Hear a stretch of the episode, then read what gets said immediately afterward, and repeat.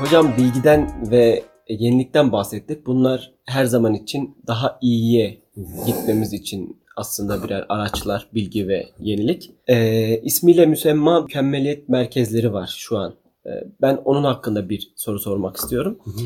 Yenilik ekolojisi oluşturması adına mükemmeliyet merkezini en azından konumlandırırken kurum içinde mi yoksa e, kurum harici bir yapılandırmak mı daha verimli bir yapı sunar bize yenilikçilik anlamında? Ee, aslında belki de bunu çok böyle mükemmeliyet merkezinin içine sıkıştırmadan e, yenilikçilik meselesini konuşmak gerekir. Mükemmeliyet merkezleri malum olduğu üzere bizim mevcut Sanayi Bakanlığımızın yapmış olduğu tanım ya da genelde kabul gören literatürde de olduğu üzere e, tek bir ürün ya da tek bir alan üzerinden e, iyileşme ya da geliştirmeyi e, tanımlar. Bu aslında e, bir adım öteye gittiğimizde e, o ülkenin e, ARGE, bilim, sanayi e, gibi alanlardaki strateji belgesinin bir sonucu olarak karşımıza çıkıyor. Yani o ülkede işte bir strateji belgesi var. O strateji belgesi e, yenilikçilik üzerine ya da o strateji belgesi örneğin e, sanayi üzerine ve sanayi strateji belgesinde şunu söylüyorsa e, bu tamamen hani varsayarak X ülkesi anlamında söylüyorum. Çinko diyorsa o zaman bir Çinko mükemmeliyet merkezi kurarak bunu mesela iyileştirebilirsiniz. E, ya da e, eğer bu mükemmeliyet merkezleri belli bölgelerde belli insan kaynakları, insan kaynağı burada yani bilgi kaynağını ben teknolojiden daha çok insan kaynağı üzerinden ele almanın doğru olduğunu düşünüyorum. Onun üzerinde eğer belli bölgelerde bu varsa X üniversitesi ya da Y araştırma merkezi vesaire orada yoğunsa ve bu üretilebilir bir durumsa o takdirde mükemmeliyet merkezini onun üzerine inşa ederek kurmanın daha doğru olduğunu söylüyorlar diyorum. Çünkü bunu uygulayanlar da yani mükemmeliyet merkezlerini uygulayanlar da buradan zaten bir verim elde ediyorlar ama ee, ilk söylediğim cümleye izninizle dönersem hani e, bunu aslında biraz daha geniş bir alan üzerinden belki tartışmak gerekiyor. O geniş alanın e, dönüp baktığınızda işte bir ayağında üniversiteler var. Bir ayağında kurumsal yapılar, mükemmeliyet merkezleri, bilim merkezleri, teknoloji transfer ofisleri, teknoparklar e, var. Öbür tarafta da kamu politikası var. Şimdi aslında bu e, beraberinde benzeri sorulan birçok soru için aynı şeyi ifade ediyor. E, literatürde üçlü sarmal dediğimiz bir e, ilişki var. O üç, üçlü sarmal üzerinden bu işin yürümesi ve üçlü sarmal üzerinden insan kaynağının özellikle doğru değerlendirilmesi gerekiyor. Bu insan kaynağını çok sık tekrar ederiz, e, etmek zorundayız çünkü çok e, net ve açık bir şey söylemem gerekirse e, biz teknolojiyi bir şekilde taşıma, bulma, keşfetme imkanına sahibiz. E, insanlık tarihi bunu bize doğrulamış. Ama insanlık tarihinin doğruladığı bir başka şey var. E, insan kaynağını doğru kullanmadığınız takdirde birçok e, yapabileceğiniz pek çok şey e, yok olup gidiyor ya da farkına varmadan başkaları o kaynağı keşfettiği için e, birden sizin önünüze geçiyor. E, hatta işte e, biz şunu biliyoruz mesela dünyada e, uluslararası insan kaynağını en iyi kullanan neresidir sorusunun bir tane cevabı var Amerika Birleşik Devletleri. Niye? Ee, akademik alanda en fazla yabancıyı kabul eden ülke ve sonuçta orada hani çok bildiğimiz bir şey ya bir adam bir ampul yapıyorsa ve bunu da e, orada bir şirkete satıyorsa ki sistem orada öyle yürüyor. E, sattığında ya da bir şirket için bunu keşfedip sizin önünüze koyduğunda e, o adamın ülkesinde satılan ampul vasıtasıyla siz aslında o, o adamın maaşını da o ülkeye ödettiriyorsunuz. Anlatabildim mi? Yani e, ABC ülkesinden giden bir adam e, Amerika Birleşik Devletleri'nde bulmuş olduğu ampulü doğal olarak bir şirket üzerinden ABC ülkesine satıldığı için ben o ampulü aldığım an işçilik giderleri içerisinde o parayı ben ödemeye başlıyorum. E, onun için burada e, senkronun çok doğru e, planlanması, çok doğru kurgulanması gerekiyor. Ve bu kurguyu gerçekleştirirken de e, konuşmamızın, sohbetimizin daha doğrusu e, bir önceki şey kısmında söylediğim sürdürülebilirlik üzerinden bunu yakalamanız gerekiyor. Hatta hani bir adım öteye gittiğimizde işte o bilgi taşması dediğimiz, yaratıcılık dediğimiz işin burada devreye girdiğini görüyoruz. Çünkü e, gerek mükemmeliyet merkezlerinin, gerek e, bilim merkezleri, teknoparkları, teknokentleri, e, inovasyon merkezleri, bölgesel inovasyon merkezleri. Sosyoparkları da ekleyebiliriz. Evet, evet, evet. Yani kurumsal anlamda yeniliği bize çağrıştıracak olan ne varsa e, hatta bunun içerisinde benim en çok önemsediğim e, merkezler e, doğru bir şekilde doğru bir politika ve yasayla tanımlanmışsa üniversitelerdeki araştırma merkezleridir. E, en önemsediklerim onlardır. E, niye onlardır? Çünkü onlar insan kaynağın içerisinde kurulmuştur. E, yani e, burası şu anda içinde bulunduğumuz yer e, Sosyal İnovasyon Ajansı. Evet. Değil mi? E, aslında burası tam da bir işte sosyal yenilik merkezi olarak e, karşımızda. Ve bu sosyal yenilik merkezinde sizler e, sadece sizin değil dünyadaki insanların da sizin uğraş alanınız içerisinde ne düşündüğünü bulup bunu en iyi hale getirip o en iyiden ya da mühendislik tabiriyle optimize edip optimizasyon üzerinden kullanıma sunmaya çalışıyorsunuz. Bir banka oluşturuyorsunuz. Banka bir hafıza ve bir stok merkezidir. Oluşturduğunuz banka üzerinden de bunu yönetiyorsunuz, yürütüyorsunuz. E, ama burada mutlaka e, ben e, detayını bilmiyorum ama burada mutlaka şöyle bir durum var. Bir öncelikler sıralaması var. Şimdi o öncelikler sıralamasına baktığımda şu anda karşı masada oturan dört arkadaşın ortak bir alanda çalışıyor olması aslında orada bir mükemmeliyet merkezini tanımlar bana. Çünkü onların önünde bir proje vardır. O proje 5 yıl boyunca örnek olsun diye söylemem gerekiyorsa e, işte e, dünyanın herhangi bir yerinde Türkiye'de ya da Konya'da daha özelinde işte Konya'da inovasyon gelişimiyle ilgili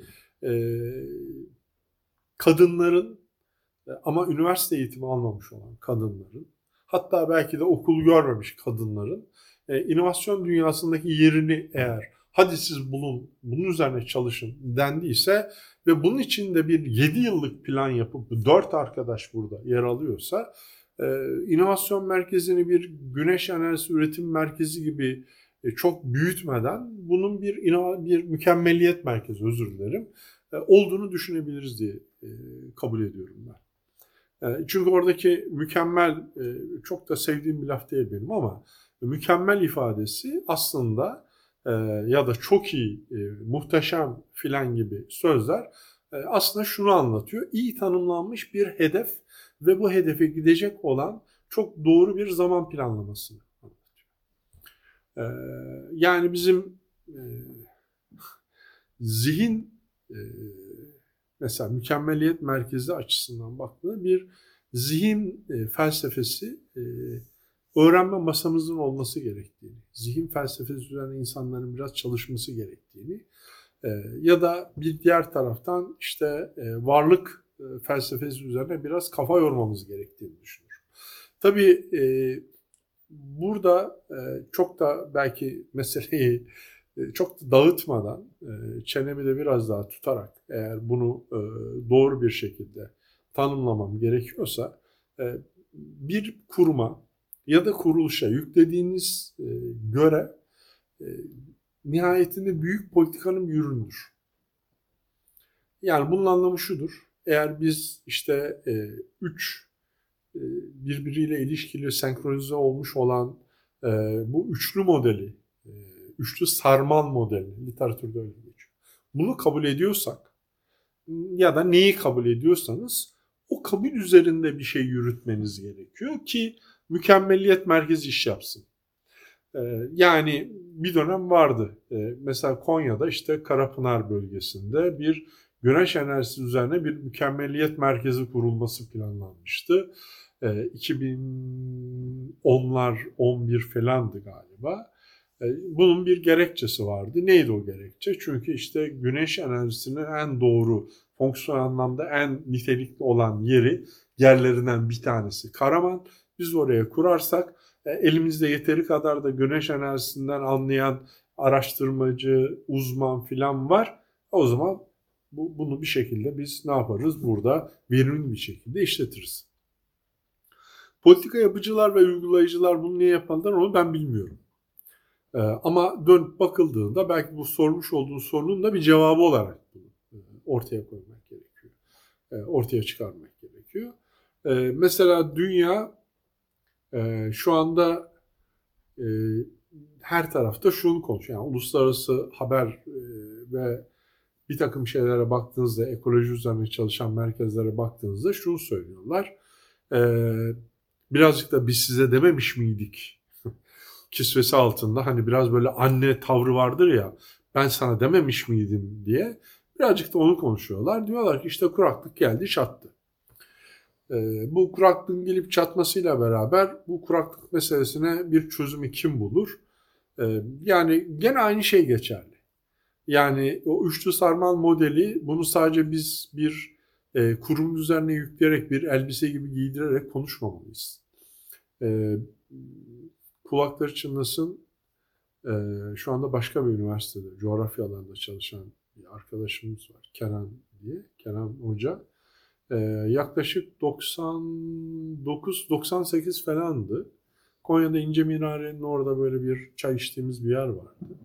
Hala duruyorum ben epeydir gitmiyorum ama. Orada oturup bir hikaye anlattı. Yani bu hikaye kelimesini biraz da kasıtla kullanıyorum. Ee, yaklaşık iki buçuk saat konuştuk onunla, sohbet ettik çay içerken. Ve e, Konya'yı nasıl bir geleceğin beklediğini anlattı tarımsal alanda. Ee, Kenan Arbaş bu arada. Soy ismini söyleyeyim. Ee, ben Konya Gıda Tarım Üniversitesi'nde de e, işte görevim var. Çalışırken o, oranın adından da müsemma malum bir özelliği var işte tarımsal alan, zirai alan, hayvancılık meseleleri filan.